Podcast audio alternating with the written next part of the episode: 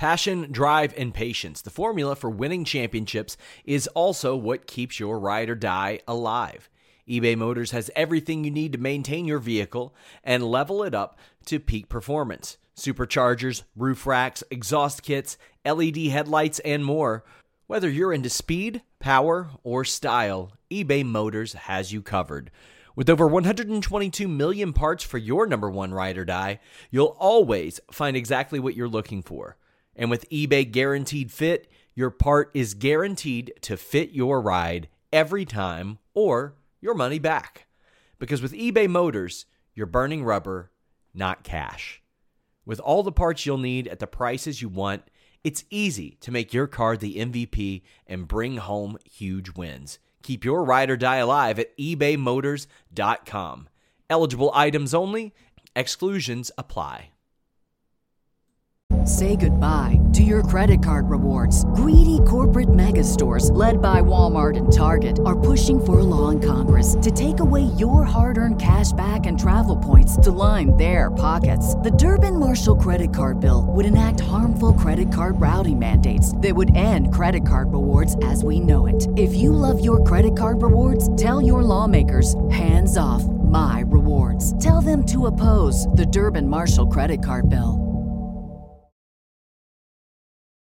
What's up, you guys? Sean Rossat, managing editor, FightfulMMA.com. Go over there, get all of your MMA news, get your MMA results. You got podcasts, you have interviews. Uh, I spoke to Heather Hardy, Lyoto Machida, Darrion Caldwell, all ahead of Bellator 222. I encourage you to te- check out the Caldwell interview as it is a complete trash fire and well worth checking out for that alone. But we've got just tons to talk about. UFC 238 Fallout, lots of stuff happened. That show lived up to the hype. We have Bellator 222 to preview, which is also a loaded card. We have uh, Chris Weidman to talk about. We have Justin Bieber to talk about.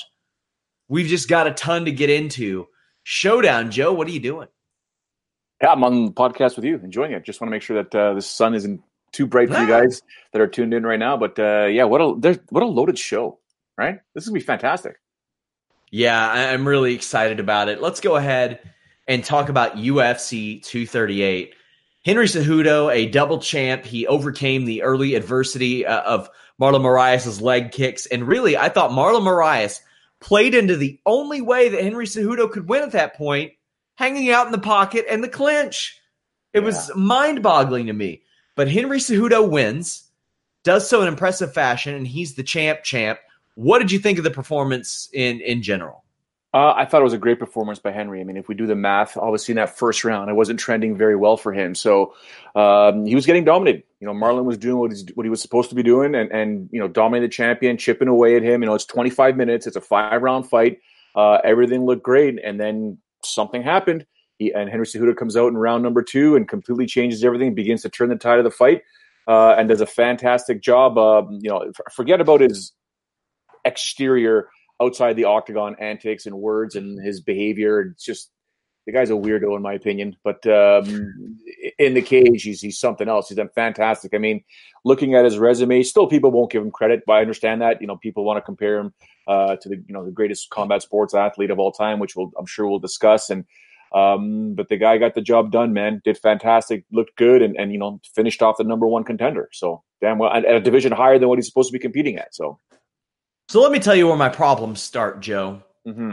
I'm Henry excited. Cejudo gets on the microphone and has the balls to call out three guys who have not won fights since 2016. Two of which have not fought since 2016. One of which was retired in some sense. One of which has pulled out of two fights. The other one just gets knocked out all the time. He called out uh, Urijah Faber, Dominick Cruz, and uh, Cody Garbrandt. This being on the same show that both Petr Yan and Aljamain Sterling won. Oh, by the way, who's the last guy to beat Henry Cejudo? Joseph Benavidez, who's sitting there waiting for a flyweight title shot. To call yourself the greatest combat sports athlete and then go out and call out three people who haven't won in three years is just contradictory to so many points. And I've had people say, oh, the money fights. I hate to break it to you guys. And not one of those damn fights bringing in that much money, especially in this mod, this this ESPN era. And, and then I follow that up, Joe, and I say, what if Demetrious Johnson wanted the money fight instead of fighting Henry Cejudo? What if he had said, you know what, I don't want to fight Henry Cejudo, this guy that never makes weight. I don't want that. I want to go fight somebody else. Well, there'd be no Henry Cejudo where he is. I am so, and I thought we were done with all this. The super fight chasing, it seemed like we were finally done with it. But it's not super fights. These guys don't win.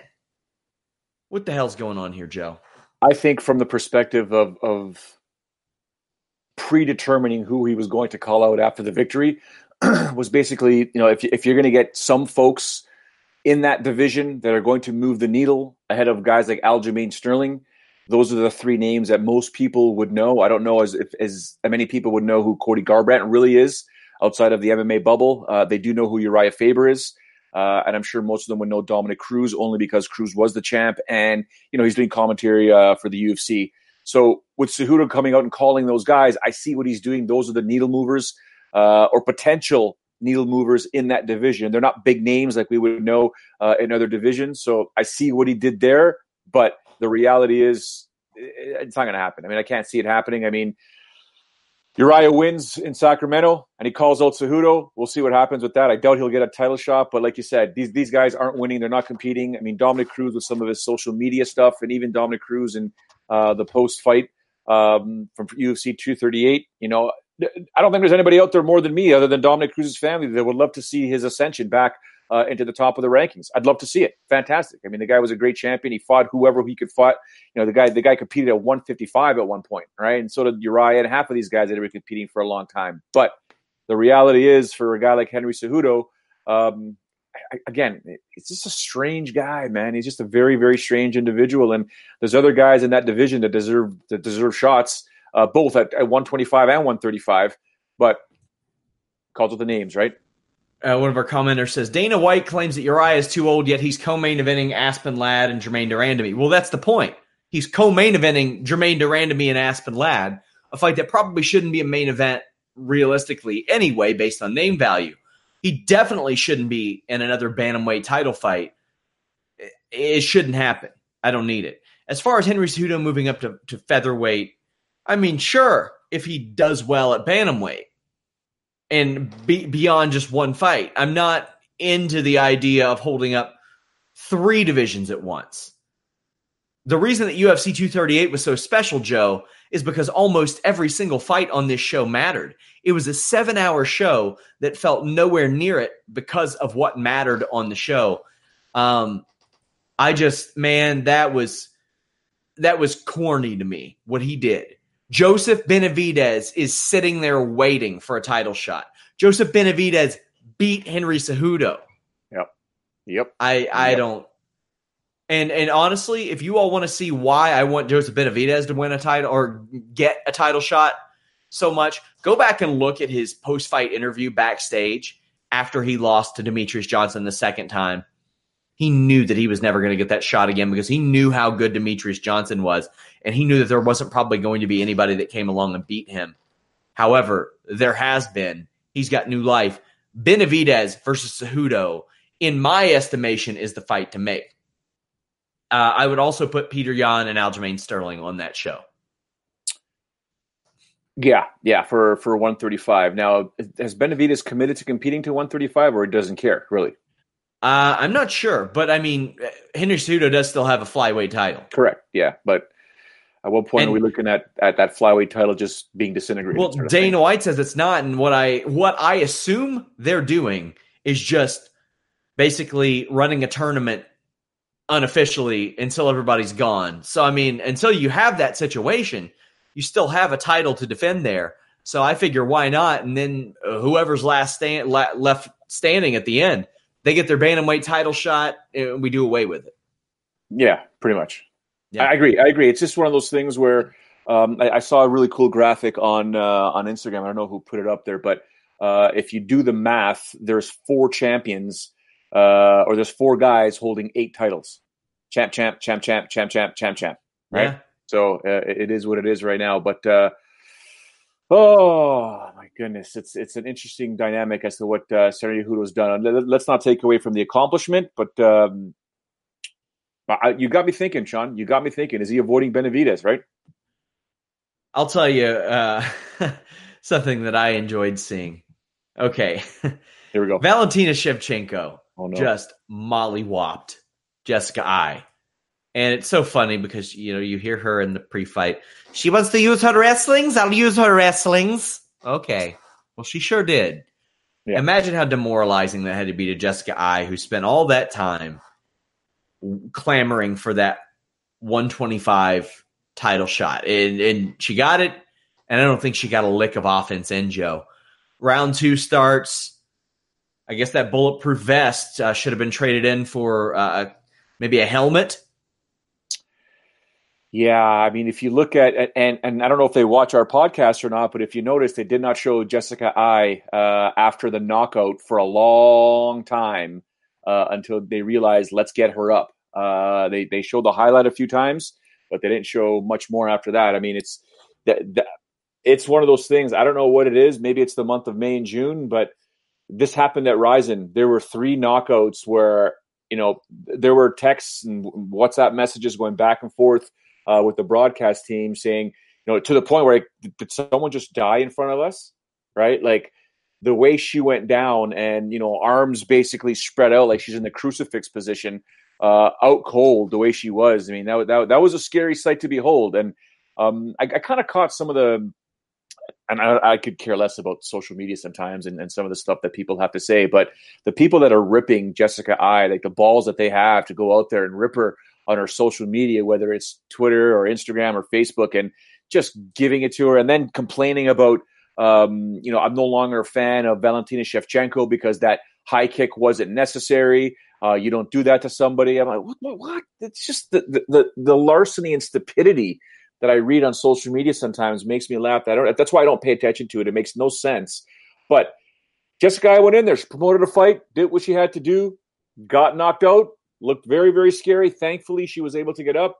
Uh, you know, I'm sure she's healing up and getting better right now, but no fault to Jessica or to Valentina Shevchenko, whose game plan was ridiculously awesome. I mean, I sat I sat there and watched the fight again, Sean. That that game plan was absolutely majestic. Right from the opening bell, the three the three uh, shin kicks to the ribs uh, got her thinking more kicks are coming, and then bang upstairs. I mean, that is absolutely fantastic. What a great uh, game plan. And people are saying, you know, that, that Amanda Nunes continues to be the greatest of all time or, or the, the best woman in, in, in, in the rankings.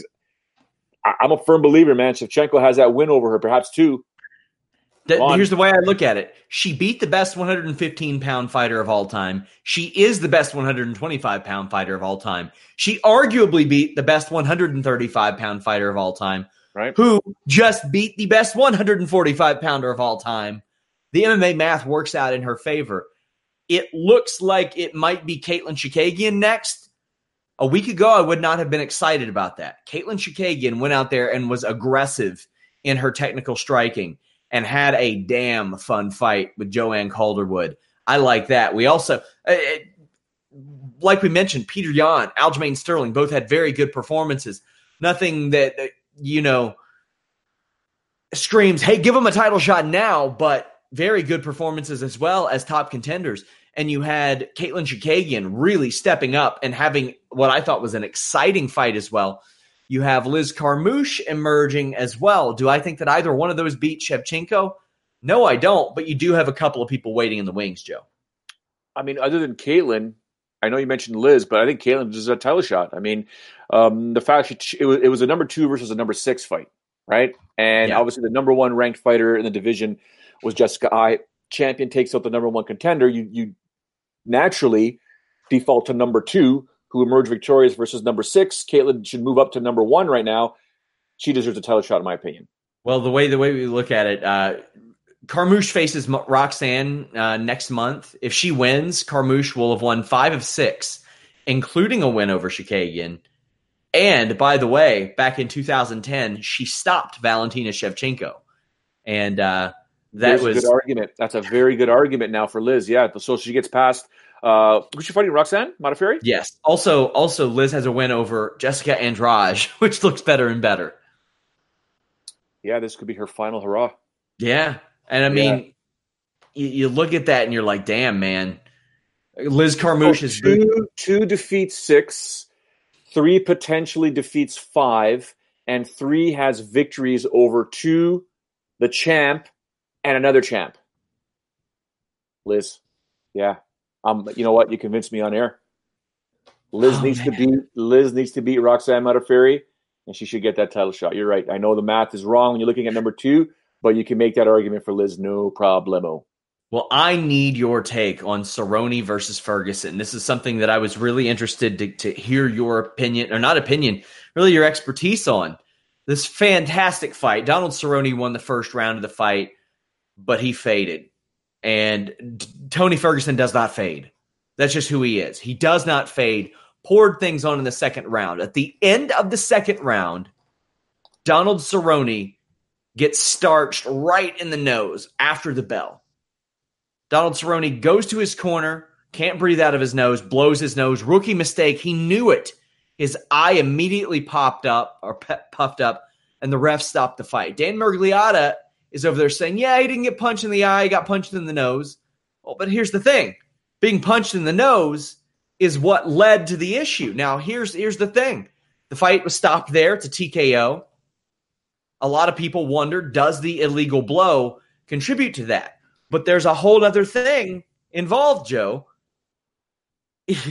we know as long time people have trained MMA, followed MMA, you make that choice to blow your nose. Like you don't have to do it. You make that choice. I mean, it might not seem like much of a choice, but there are so many factors here. The use of instant replay, Donald Cerrone's choice to blow his nose, the fact that it is very, very, very possible that that illegal punch helped contribute to that situation. Now, I had a lot of people say, oh, it doesn't matter. Donald Cerrone was going downhill. No, we, we don't fight fights like that. We don't do that. We fight fights in the cage. We don't do them on paper. We don't do them hypothetically. Otherwise, why don't, why don't you just flip a coin before the thing starts? I want to know your thoughts on the finish, what goes into it, what goes out of it. Man, there's so much here.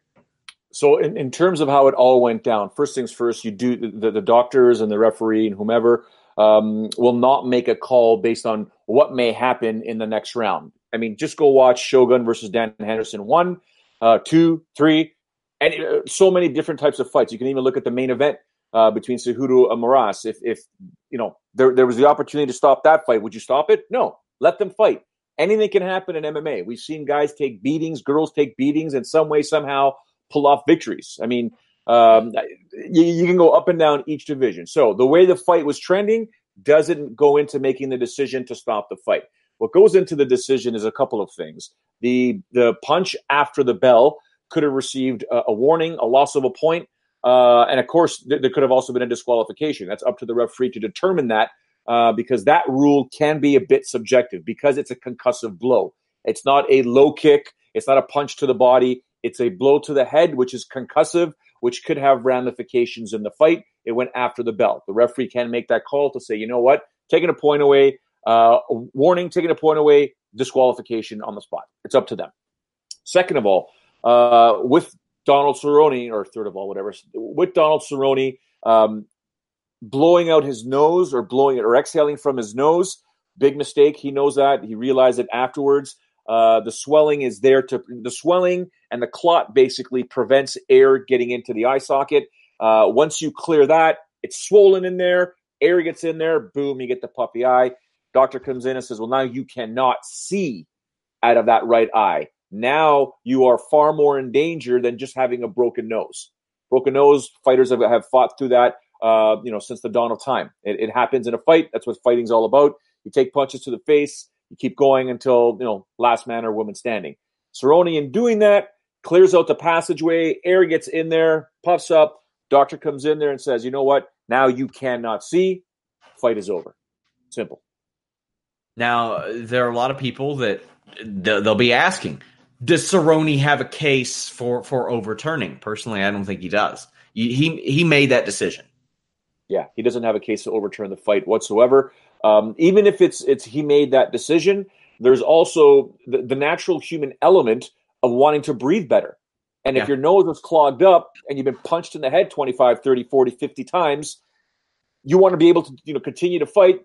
The natural reaction is to blow your nose. And sometimes if you're not thinking straight, you realize, oh my God, if I do this, I'm going to be in big trouble. Some guys have the cognizance or cognizance to say, you know what, I can't. It's going to suck. I got to fight through it. Don't do it. Some of them are like, man, I can't breathe. And this guy's beating me up. I got to figure this out. Boom. Exhale through the nose. And then you realize, no, no, what did I just do? No, no. And that's why you saw him right away pushing down, pushing down, pushing down, trying to get the air out. You can't. You can't. You need to block it. Right? You can't block him. They're not going they're not allowed to put up cotton up his nose and let him fight continue fighting. You can't do that. So uh, that's the air. So Don- Donald will not be able to to overturn that, in my opinion. If they decide to run it back, uh, which I don't think they will, uh, it'd be nice if they did, but I don't think they will. From a pure sport aspect, I I respect what Tony Ferguson did after this a whole lot more than what Henry Cejudo did. Henry Cejudo called out three people who haven't won since 2016. Ferguson says, if we need to run this back, I'll run it back. I respect that. Uh, ultimately, you know whose whose decision I think it should be? Tony Ferguson's. That's whose decision I think it should be. Um, he has won 12 fights in a row. He's 15 and 1 in the UFC. I count his Ultimate Fighter fights because they weren't one or two round decisions. They were all finishes. He finished these people. I put credit to that. 18 and 1 under that UFC banner. Cerrone, Pettis, Kevin Lee, Rafael Dos Anjos, Edson Barboza, Josh Thomson. He beat these guys. All the If- guys that you mentioned, Sean, there was a pic on Instagram of the six of their faces after the Tony Ferguson fight.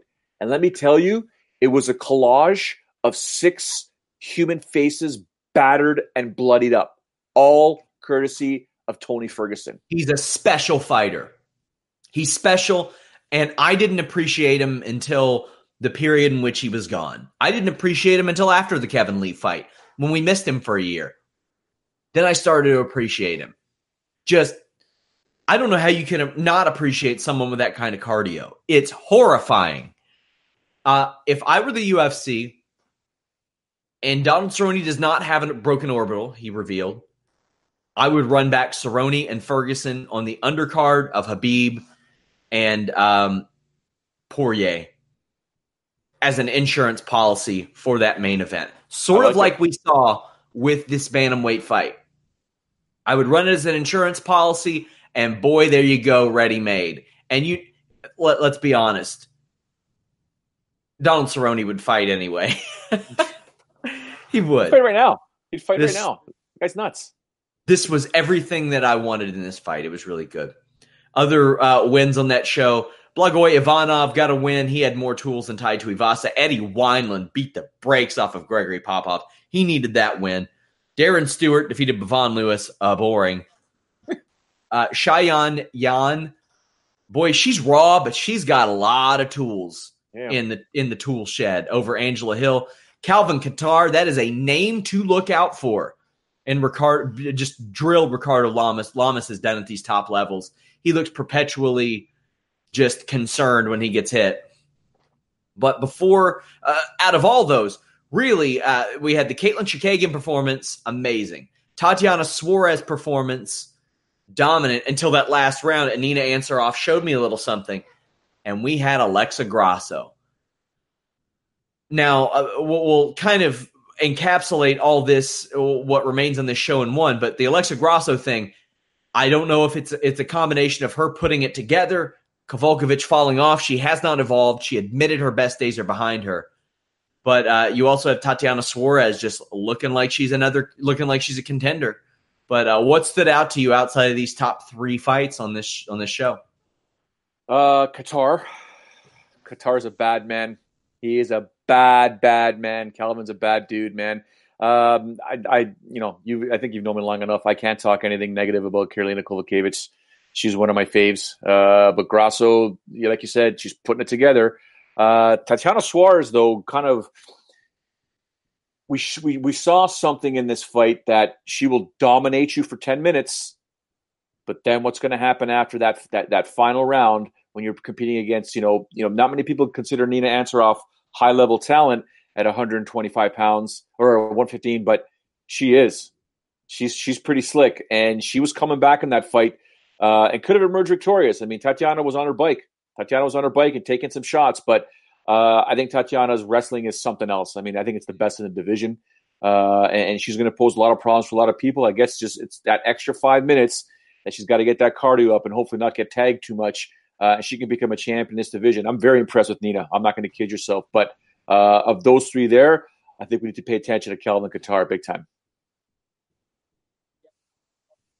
Yeah, Calvin Kattar is a guy I would love to see them throw him in there with a Korean zombie, with a Yair Rodriguez, somebody that you know is going to have a really exciting fight. I, I, I like that. He looked amazing. There's there's just no other way to put it. He looked outstanding.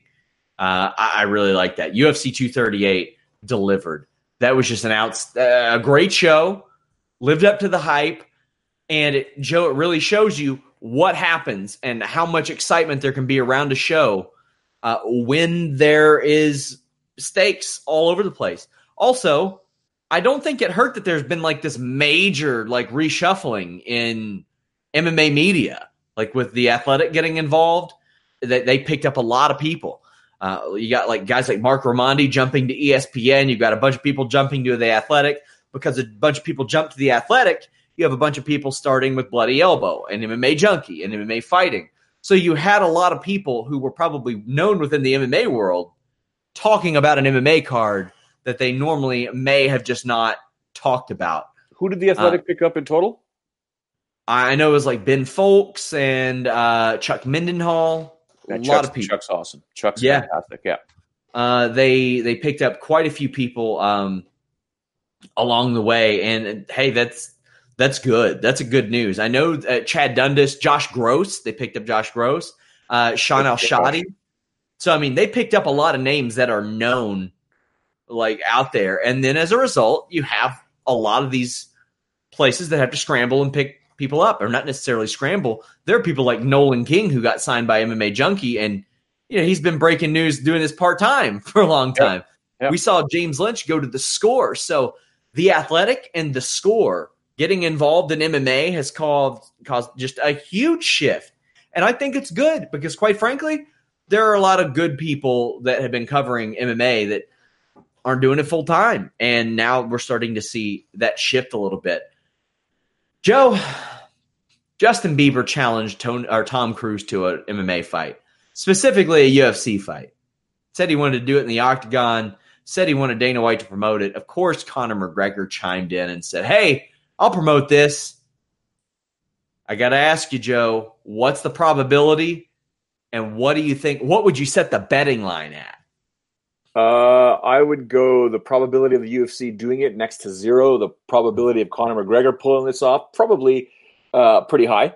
He could do it. I mean, he doesn't care, right? Um, but the, the betting line on this, obviously, um, you know, I'd have to go with Bieber. Yeah. I don't know what the odds I would take. I mean, obviously there's a there's a fantastic youth advantage when you talk about Bieber and his potential cardio, uh, and Cruise, who's you know I think he's shorter than me, and I'm not exactly a tall guy. So uh, Vegas odds have it at minus 200 Bieber, which I think is generous for Cruise. But then again, those odds also had McGregor at a minus 500 over Mark Wahlberg. What? Yeah. The same email I got. And I'm like, McGregor shouldn't be anything besides a minus like 5,000. Yeah. It's unbelievable. Justin Bieber is 30, like what, almost 26 years younger. Yeah. Uh, Tom Cruise did do a little bit of amateur wrestling in high school, but that was 40 years ago. 40 years ago. Yeah. Hey, good on you, Justin Bieber. You made some headlines. Why, though? What did I miss? I don't know. I, I, hey, I'm not a big gossip guy. I live in an Neither MMA wrestling bubble. Yeah, so I, am just when I first saw this, would it come out 48 hours ago? Yeah, about two days ago. Yeah, I'm like, what? What is this? Why? What? No, just everyone's got to stop. Just go away. Here's the thing: like, I'm I'm so plugged into wrestling and MMA and not a lot else. Like. Ryan Satin, who works for a wrestling website, used to work at TMZ, and he was like, uh, he thought I was just being dramatic when I said I don't know who the Kardashians are. I've learned since then who they are, yeah. but outside of Kim, When you need mealtime inspiration, it's worth shopping Kroger, where you'll find over 30,000 mouthwatering choices that excite your inner foodie. And no matter what tasty choice you make, you'll enjoy our everyday low prices, plus extra ways to save, like digital coupons worth over $600 each week. You can also save up to $1 off per gallon at the pump with fuel points. More savings and more inspiring flavors make shopping Kroger worth it every time. Kroger, fresh for everyone. Fuel restrictions apply. I didn't know. I knew Kim because she was married to Kanye West and because she had appeared on WWE TV a couple times. That's it. That's it. I, I don't. So to assume, like, I don't know what the hell's going on with Tom Cruise and Justin Bieber. I know Tom Cruise is a nut. Yeah, I I, that- Go ahead. the whole Scientology thing and stuff like that. By the way, those that are watching the uh, the actual stream right now, it'll freeze for a second, but it comes back on. Just so you guys know, um, you know the Kardashians. If if you don't think that's in my, so we had there's there's two separate living rooms on my main floor.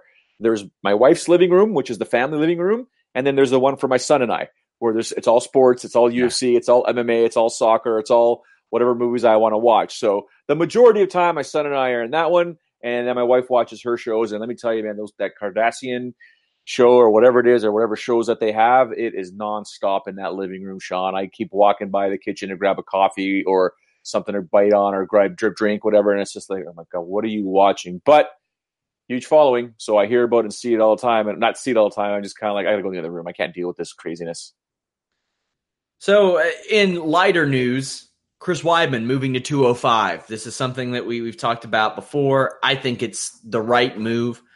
The, the irony being that middleweight's a little more open now, but light heavyweight is crowded now. What are your thoughts on Chris Weidman making the move? I don't care.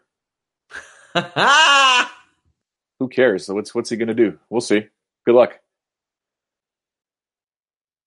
What's the beef here? No beef. Just not a fan. Why Good luck. Have fun. I don't know. Have fun. Go up there and fight with the big boys and go ahead and try and win a title. You're gonna eventually try and fight Jon Jones? Okay. I would like to see that fight. Jon Jones probably wins that. I think relatively easily. well, I guess we do have Bellator 222 to talk about. Now, guys, I've spoken to Heather Hardy. I've spoken to Lyoto Machida. I've spoken to uh, Darrion Caldwell. There's a lot of names on this show. On the undercard, the prelims, we do have Heather Hardy. We do have a Gracie, not, not a notable one, but we have Aaron Pico as well. Are you interested in Heather Hardy, Aaron Pico, or the Gracie whose name that Bellator will try to force down your throat over the next week? Uh, absolutely. Uh, I think Neiman Gracie defeats Rory MacDonald via rear Not, not that, not that Gracie. Oh, Another sorry. Gracie. My bad. My bad. I was just looking at the uh, at the card. Robson Gracie. Okay, against Oscar Vera. Uh, yeah. You know what? And it, uh, listen, I've been involved with the sport since November of 1993. I saw the very first UFC live, uh, and I haven't turned my back on this sport, and I love it. Um, so anytime you put the Gracie name in there, I'm going to be intrigued because they've had such a massive um, impact on my own life and my own training and my own jujitsu days and stuff like that. So yeah, anytime there's a Gracie involved, and I, I'm going to pay attention. Now, um, you know, I wish there was more uh, with with Kron Gracie or Cron Gracie, but I digress. Uh, Did you see about that Nate Diaz and Kron Gracie going after uh, Khabib Nurmagomedov in the stands? Yeah, of course. Yeah. Anyways, Fight yeah. your fights in the cage. Uh, Diaz brothers, yeah, but yeah, no, I'm, I'm definitely uh, I'm intrigued to see if he can take out Oscar Vera. Uh, Robson's a big boy; he's cutting down to 170, not much, but yeah, we'll see what happens there. This, I think, is one of the best Bellator cards of all time. You have Pico, Hardy, and a Gracie on the undercard. You move up to the main card. Patrick Mix, who James Lynch spoke for right before he left, or spoke to right before he left, a minus 105. Ricky Bandejas, a minus 125. That is a very evenly booked card with two guys that Bellator likes. You also have former champion Eduardo Dudu Dantas, Dantas a plus 155 against Juan Archuleta, a minus 185. I think this is a couple of real good fights to book on this kind of show that you have with all these big names and all these big titles. To the point to where I'm like, damn, you all much like UFC 238, Joe. I look at it and I'm like, man, they could have spread the wealth a little bit here. They could have taken one or two of these fights and thrown them on a card next week or in two weeks. But what do you think of these these first two fights? Uh, anything pop out to you with Dantas, Archuleta, Mix, or Bandejas? Uh, I'm leaning towards the, the Dantas Archuleta fight can go either way. I know there's a, it's it's tough to say, but uh, Bandejas and, and Patrick Mix. I'll go with Ricky in that one. I just want to make note that Reina Arena is competing on this card here. She's taking on Lindsey VanZandt, and Rena's a superstar uh, in Japan. So yeah. I'm assuming that's a a short notice fight, if I'm not mistaken, because there was no mention to us at Rizin uh, that Rena was competing on this Bellator card, unless I missed it, unless I completely missed yeah. it. But uh, she's she's a star in Japan. We'll see what's going to happen. Uh, I know Nakamura just won out in Invicta, so uh, lots of rising stars are moving across the ocean and competing uh, in the U.S. of A. or in North America. Uh, and again, Horiguchi is another one. But those first two fights that you mentioned, um, I mean, what do you think of Dantas Archuleta? I think Dantas is going to be one of my I got five on it picks. A rare all Bellator I got five on it, but. I think that that's that's a fair line. Archuleta is really good though, but Dantas is, Dantas has seen a lot of stuff in in his day. So I mean, there aren't. I mean, there are only six fights to pick from, so I got to pick three, and that's going to be one of them. But I, I like that fight. Uh, I would have probably thrown that on another show though. But uh, Dillon Danis is in action, a minus seven twenty five. Max Humphrey a plus four seventy. Now, uh, Dillon Danis's line has went down significantly, almost like fifty two percent like a, major fall.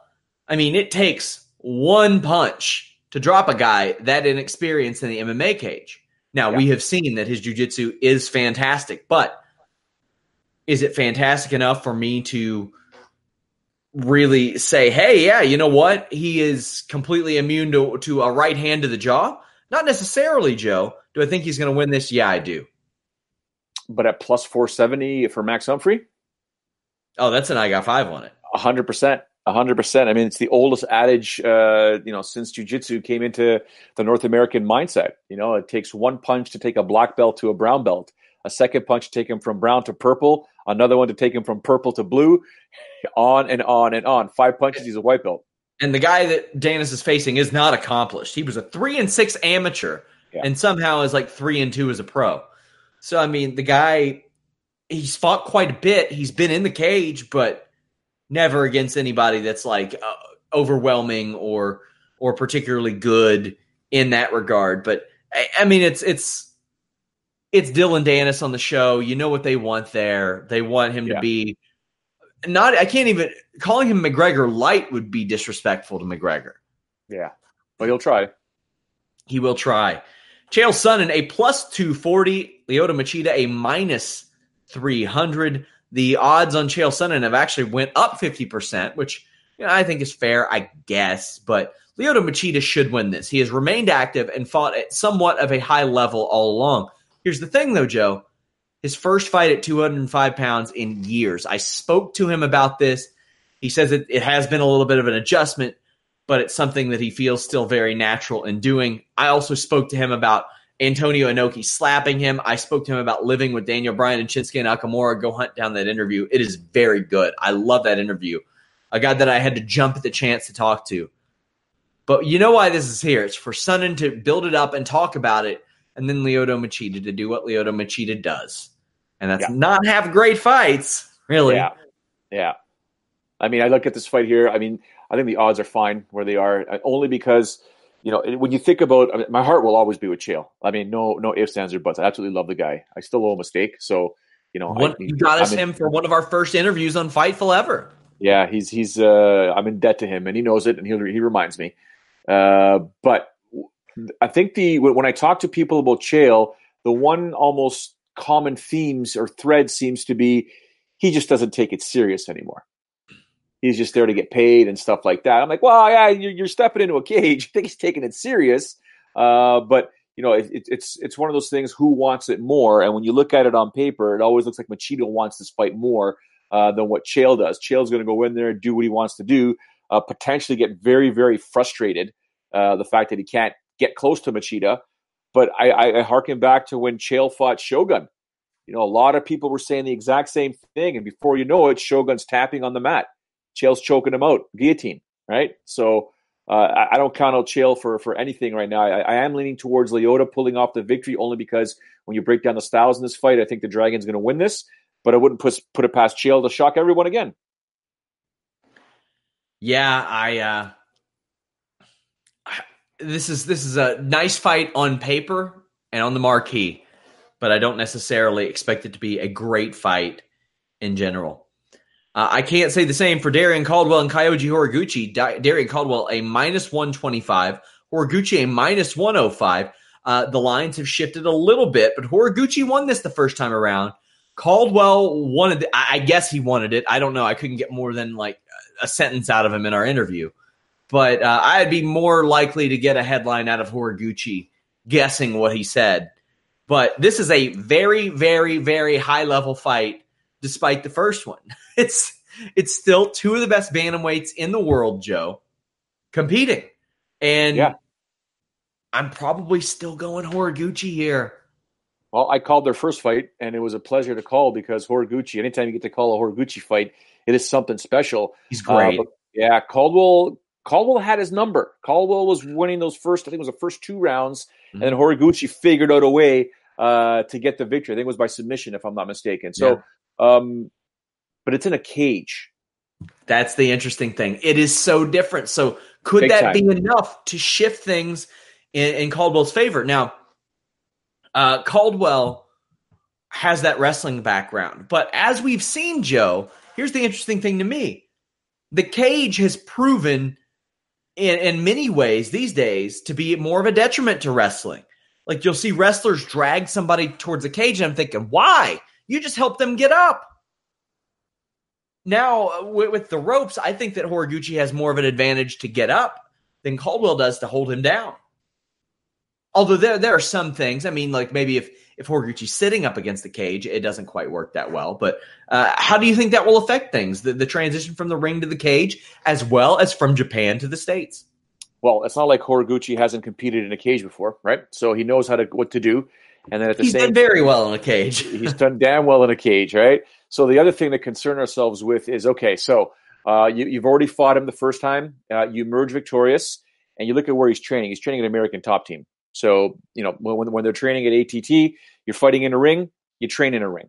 Uh, you're, you're, fighting in a cage. You're training a lot uh, around the fence. So uh, I think Horiguchi will be more than ready uh, to deal with the cage aspect, uh, the size of the cage, the footwork required, the uh, the pressing the panic button when you get too close to Caldwell. I think what we're going to try to see is Horiguchi do his very very best to use his speed and his footwork to shock and awe Caldwell. Caldwell's going to do whatever he can to clinch control uh, and, and, subdue Horiguchi.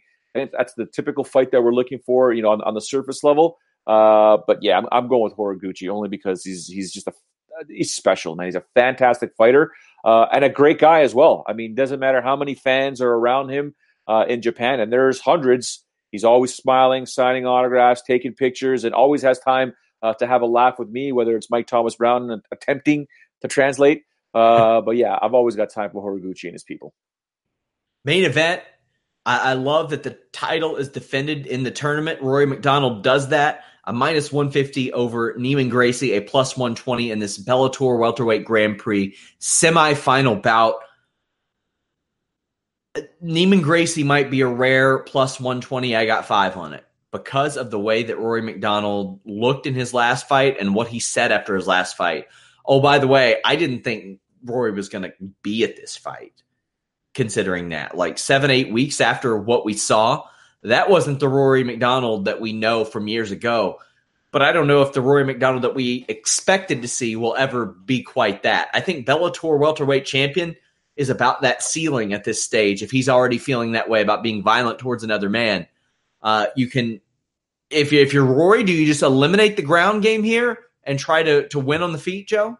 Hundred percent, hundred percent. Don't get confident. Don't get cocky. Don't don't play where the man is on fire. You know, we all know that Gracie's game is the ground game, you know, so keep this one standing, go old school, sprawl and brawl, punish him, punish him, punish him. If not, I think Gracie's going to get on top of him and just dominate and start chipping away at him. I mean, people can compare the Rory MacDonald Demian Maia fight uh, as much as they want as an example to break this one here. You know, and that, that fight there, what we saw is the fact that Rory MacDonald can withstand, you know, world class jujitsu uh, and, and do very, very well. But you know, we got to do the math here. That was in 2014. Rory MacDonald was a different fighter. He went on to beat Tyron Woodley and Tarec Saffiedine after that. Then had those two losses to Lawler and Thompson. Comes back, beats Daley uh, and Douglas Lima, and that was it. That Douglas Lima fight, I don't know, man. That Douglas Lima fight, I think Rory won, or sorry, that that Douglas won, and then Gegard Mousasi comes in and defeats him, you know, in two rounds, and then he goes with a draw with Jon Fitch. So do the math. Three of his last six fights has been the Rory MacDonald that we all know. So com- using that Demian Maia fight as a comparison doesn't work for this guy. Does not work for this guy. I think Neiman Gray or you know Gracie's going to do whatever he can to close that distance and try and own Rory MacDonald into either a TKO or a submission. I will have a live post show for this, guys. Uh, it is too good of a Bellator show to pass up. But let me go ahead and give you guys my Bellator 222. I got five on it picks. The rare plus 120. Uh, these are underdog picks, just betting flyers, underdog betting flyers. Neiman Gracie, a plus 120. I think because of Rory MacDonald's mindset, his inconsistent performance, and the quick turnaround, and Neiman Gracie's hot streak. We can't discount his actual ability there. That's one worth doing. Max Humphrey, a plus 470 against Dillon Danis. We've seen Dillon Danis get cracked. He is not above getting cracked again. That's why I can't rock with uh, minus 725. No thanks, man. Then you have Dudu Dantas a plus 155, Juan Archuleta up a minus 185. I think Archuleta is going to win this, but I think that Dantas has a level of experience that can carry him to victories even when he's in the, the grips of defeat. And I think that that can't necessarily be replicated, uh, having that level of experience. Those are my I got five on it picks. Joe, what did you think of that basketball game last night? Uh, I'm not as emotionally invested in sports results as I used to be. Uh, obviously, being you know much younger, ten years ago, maybe five years ago or more, uh, you know, I felt like I lived and breathed on the performances of Toronto teams. Not so much anymore because I realize none of them pay my mortgage and none of them have a, a direct impact on my life. Other than what am I doing tonight? Am I watching the game? Where am I watching it? Uh, it, it was, you know, the fact that the Raptors had the opportunity, and they still do, but they had the opportunity to close it out, defeat the Warriors, arguably the greatest team of all time. You can make that argument left, right, and center. Um, and to only lose by one, I mean, when in, with was it nine seconds left, Kawhi Leonard gets possession of the ball. My heart started racing. I'm like, this guy makes this throw. He'll go down in, in Toronto sports lore forever. They'll have a statue made already. Uh, the pass went outside. It went out to Kyle Lowry. Final shot of the game. Uh, Kyle doesn't even get it close. Would have been great for Kyle to do that. Uh, you can feel the Scotiabank Arena's the air just deflated after that throw didn't, didn't hit, and you know Golden State starts celebrating, and they kind of move off to the side there, whatever. Uh, now they got to go back to Golden State and do what they already did twice, beat them, and try and get that win there. If not, it's gonna be Game Seven, man game seven, and it's just, I mean, the city will shut down. The city will shut down here. Mark my words. I mean, uh, I think there was a lot. I mean, I, am trying to find out what the rating. Jimmy went. Jimmy went last night. Yeah, man, it's big. It's it, it is, is so big. Uh, I think in in the 15 years my wife and I have been married, there's only been one other sporting event that she sat with me to watch, uh, and that was in 2006 when Italy won the World Cup in the finals. Yeah, this was the only other time where I know, not just her sitting next to me, but friends and family and people that I know stopped their day. It was their day was dedicated around watching the Raptors try and win the NBA championship. So I know I've joked a lot about my my bandwagon fandom of the Raptors, but I have a connection to the city of Toronto. I love that city. When I was little, uh, I was seven and eight years old when the Blue Jays went back to back, and when you're a kid, you're like, wow when I was little, uh, the Blue Jays, I thought they had the coolest looking jerseys. They had the best stadium, the first retractable roof stadium. And ever since I was little, I wanted to go to that stadium. It is an amazing, just uh, the way the dominoes fall situation, how I ended up working for somebody who was in Toronto. Oh, and they go to the Sky Dome every year. That's just as amazing to me. And uh, fortunately, because of some of the great people that I've worked with, they've they've drawn me into the Raptors. I love the city so much that I'm like, man, I kind of want to see the Raptors win. hey, either way it goes for me, Joe, I love the city of Toronto. I do. I would love to see them win. I am also a giant Kentucky Wildcats fan. The that's that's my thing. Grew up a Bulls fan because uh, Jordan, when you're a kid, that's what happens. We don't have a local team here. If they had a local team in Kentucky, I'd abandon everything. But the, close, the closest we have is the Kentucky Wildcats. And in the 10 years that they have been this just juggernaut under John Calipari, not one of the 30 or 40 players had made it to the NBA finals until DeMarcus Cousins with the Warriors. So if the Warriors win and DeMarcus Cousins wins, I'm not going to cry, but man, I would love to see the city of Toronto with a championship because I love that city so much. Pretty wild, man. Hey, guys, yeah. we have an NBA draft podcast, which is essentially just us shit posting during the entire time and making terrible ideas and everything. Uh, it's going to be a spectacle. Be there for it. Uh, but Joe, what do you got going on this week? Same old, same old, man. Lots of soccer stuff going on. Before we came on the air, I had uh, the VP of York Nine FC, who I work with, uh, as well as one of their directors, come to my house uh, to drop off uh, a hundred tickets for Father's Day for me to give out uh, to my um, my my Soccer Association. So I got to work work on that, believe it or not. Uh, and then same old, same old regular stuff here. I got some coaching to take care of. Uh, practice tonight. Big game on Thursday. By the way, Sean, team is three and zero. Oh. We average twenty shots per game, three against, and our average score line over the first three games is six nothing. And we're we're doing pretty good. We got a big game. Big three of the next four games are going to be big ones. Rivals, Sean. Rivals that you we're taking on. Couple of uh, quick stories that I kind of forgot to to mention. Eddie Alvarez, Demetrious Johnson both booked for upcoming uh, fights. Yep.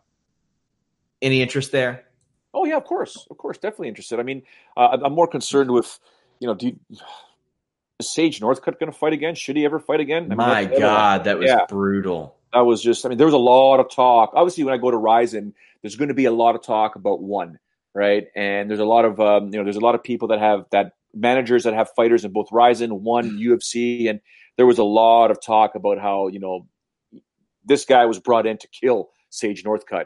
Uh, and that's I get that. Whenever you got UFC yeah. fighters coming over uh, as the promoter, Sean, you're either going to want to use that to elevate your promotion, or use that to showcase some of the fighters that you have that they can destroy UFC fighters. And, and we take a look at what happened with with Eddie Alvarez, and we take a look at what happened with Sage Northcutt. There's some talent out there. In fact, there's a guy at one, maybe two guys at one that the math is the only the only challenge that Tenshin Nasukawa, uh, you know, who's rising superstar, the guy that fought Mayweather, um, but just is, is he's so frustrated that he can't get any real competition. The only guys that can potentially actually beat him are locked down by one. So it's it's been a challenge trying to get this guy some tougher fights. And at the same time, if you look at the last guy he fought and go look at his highlight reel, the kid's a murderer. Yeah. The guy's a murderer. And Tenshin went through him like, whatever, like, can I can you bring me someone else? So it's it's an interesting dichotomy about one, what they're doing in the market. Uh, a lot of people aren't fans out there. Some are. There's a lot of problems within one I heard. Uh, but that's you know you're, you're, getting it from hearsay really. But um, I, I don't know Eddie Alvarez and Demetrious Johnson. Whew, let's go. Cris Cyborg says she's going to test the free agent market. You know what she's going to do. She's going to say, she's going to talk, she should talk to Bellator. She should talk to all these other companies, but she'll probably try to leverage WWE against them too. I can tell you guys, that is not likely, at least as of a few months ago. WWE was unhappy with Cyborg's team. She showed up at the Performance Center, took pictures outside of it. Uh, her social media tried to leak a fake story that Ronda Rousey threatened to not re-sign if Cyborg re- if Cyborg signed, and that was just completely untrue. Ronda Rousey, even though she's not wrestling right now, has a three year contract. Kind of hard to re sign when you're a year into a three year contract. And people in the WWE and said that they would not sacrifice the possibility of a relationship with Ronda Rousey, a proven draw and a proven success in the ring, for someone who has been tough to deal with and someone who has went about things that way. All things considered, Joe, where do you think Cris Cyborg ends up and if she does not end up in UFC, do they immediately cancel the 145 pound division? where will she end up? I don't know. I mean, I don't know what kind of leverage she has anymore, right? She doesn't have much leverage. I think she stays with the UFC. To be honest with you, she's going to have to take a, you know, might have to bite the bullet and take a reduction in pay. Uh, but other than that, I can't see her going anywhere else. I mean, can the WWE work with her? Do you think? Oh yeah, yeah. They would. They could find a way. They they'd have a mouthpiece. Honestly, I saw her do a very very limited amount of pro wrestling training with a girl who wasn't that experienced, and what I saw was pretty promising. MMA MMA fighters usually can transition pretty well. They've taken back bumps, quarter rolls, all that type of stuff, and and it's usually a pretty smooth transition. It's more body language and promo stuff, and she ain't gonna be cutting promos in pro wrestling. Well, that's what I'm saying, right? Isn't that huge though? Isn't that part of the whole? Not when you have Paul Heyman standing next to you. Okay, that's true. That's true. What's going on with the bro? I heard Triple H was talking about potentially signing him or wanting him. Well, Triple Triple H. Well, here's the thing. Triple uh, Triple H signed him. They they've got okay. him in there. But I asked him if he would be open to Matt Riddle fighting in the UFC, and he said, "Yeah, but I don't think Matt would be open to it." And that is in line with everything that I said. I, I talked to Matt about. Yeah. Matt is very outspoken about those who have slighted him, especially Dana White, who said, Where's this dummy going to go and make $100,000 a year well, with drug tests? Well, um, he got in a little bit of hot water over some tweets calling Goldberg an absolute trash wrestler because Goldberg is an absolute trash wrestler. But he is one of the best wrestlers in the world, one of the best pro wrestlers in the world. And the thing is, Joe, you never would have expected that five years ago. No. When he was fighting in Titan, you who looked at him and said, Oh, Matt Riddle's going to be a great pro wrestler. I interviewed him for that fight. My first yeah. time I ever talked to him. And I just asked him because I was trying to establish myself as a crossover wrestling and MMA reporter. I didn't expect him to have any interest in it, much less him say that and be like, yeah, in fact, I want to do it. I didn't expect that. Meanwhile, a lot of people expected King Mo to be this crossover star. He wasn't. He couldn't do it. Although he did joke that he wants to be a jobber in all elite wrestling and just get super kicked. He says he wants to be the black Brooklyn brawler, which I admired. Oh wow, okay.